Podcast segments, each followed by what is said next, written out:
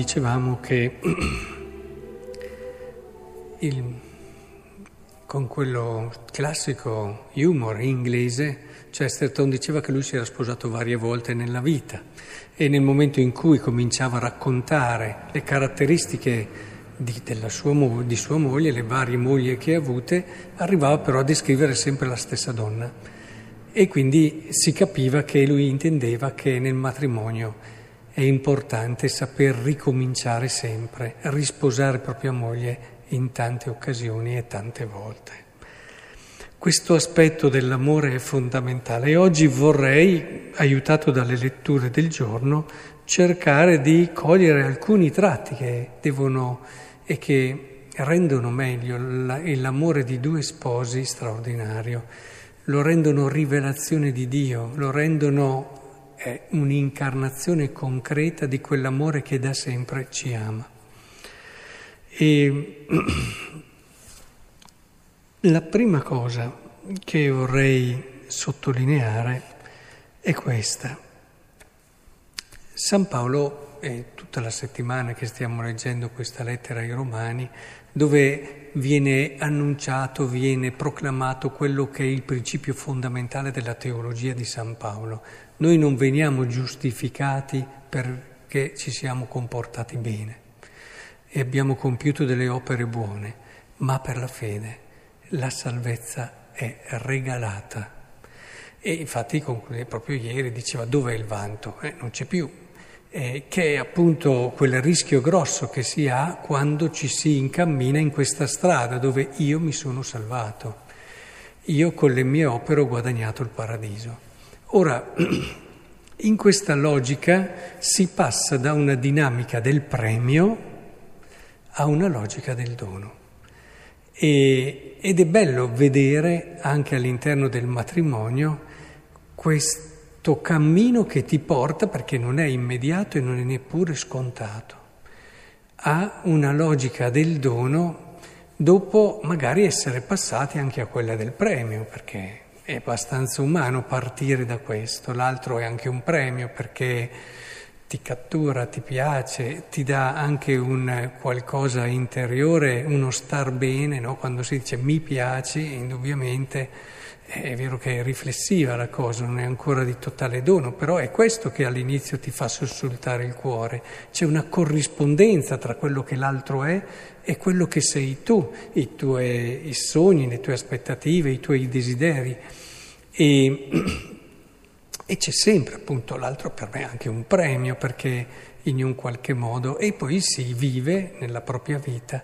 E, però è importante che nel cammino di due sposi ci sia questa tensione a passare da una logica di premio a una logica di dono, perché la logica di premio è una logica che ti porta poi eh, a misurare quello che dai, a pretendere dall'altro sulla base di quello che tu hai dato, a creare degli equilibri dove le le, l'impegno, le cose che si danno siano equilibrate e così via.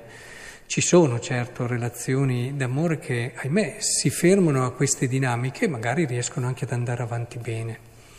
Però quello a cui siamo chiamati grazie al sacramento è questo amore di dono che non misura, un amore che non pretende, un amore che ti fa sentire davvero che... Quando è che si arriva alla gratuità? Quando tu, perché una gratuità astratta credo che non sia neanche possibile, ma neanche abbia senso, e, mm, penso che Dio viva la gratuità, ma una gratuità che nell'amore ha una certa caratteristica che vi dico, che è quella che siamo chiamati a vivere anche noi, cioè non è una gratuità in assoluto totale, ma è la gratuità di chi nel momento in cui fa del bene all'altro, aiuta l'altro, lo fa fiorire, lo fa crescere, lo perdona, lo stimola, sente che questo è il suo bene.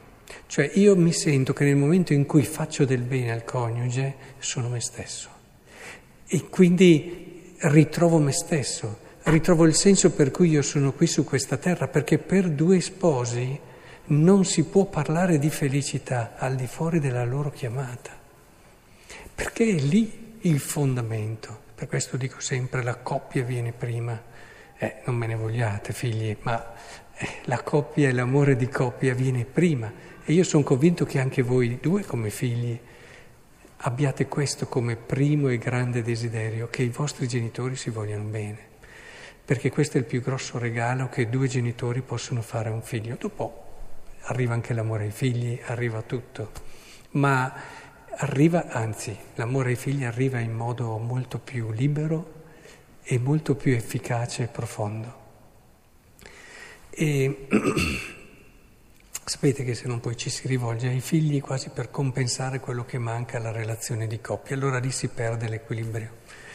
Ora Credo che questo sia un primo aspetto importantissimo e fondamentale, ideale, arrivare lì. Fateci vedere, ve lo chiedo perché ne abbiamo un bisogno immenso e lo dico a voi ma lo dico anche agli sposi qui presenti, fateci vedere come ama Dio. Fatecelo vedere questo amore di dono che nel momento in cui dà gioia all'altro sente di trovare quello che in fondo il suo cuore sta cercando. Questo è l'amore. Io credo che l'amore gratuito sia questo, non, non sia, un uomo non può amare senza pensare un bene anche per sé, però in questo senso. Poi se vogliamo passare a quello che ci può dire il Vangelo, aiutare il Vangelo a comprendere di quello che può essere l'amore di due sposi, certo si insiste molto sulla sincerità e comunque sull'essere se stessi liberi, no? Guardatevi dal lievito dei farisei che è l'ipocrisia. Non c'è nulla di nascosto che non sarà svelato, né di segreto che non sarà conosciuto. Come si fa a fondare un amore se non c'è un cuore sincero? È, è impossibile, è impossibile. Si può concedere questo, questo può succedere, che una persona capisca che in quel momento il coniuge non è in grado di portare il peso di una verità che può dirle ma deve essere fatta secondo carità una scelta così, con il desiderio di arrivare poi a dire tutto e lavorare perché la coppia eh, cresca in quella solidità, in quella fiducia e in quella maturità che è capace di portare il peso delle verità dell'uno e dell'altro. Se non c'è questa tensione, allora non va bene. Non va bene perché il non essere sinceri fino in fondo va ad incrinare un elemento essenziale, fondamentale dell'amore. Su questo poi si appoggia anche la fedeltà e si appoggiano altre dinamiche essenziali ed importanti dell'amore, che chiaramente anche lì, al di là di quelle che sono teorie sessantottine o settanta, anche anni 70-80, cioè al di là di quello che possono dire queste teorie che sono crollate con l'esperienza e la vita, se non c'è fedeltà si può costruire poco in quello che è il mondo dell'amore. E c'è un'altra bella cosa che si dice a proposito di questi cinque passeri che non si vendono forse per due soldi, eppure nemmeno uno di essi è dimenticato davanti a Dio. Anche i capelli del vostro capo sono tutti contati, non abbiate paura, valete più di molti passeri.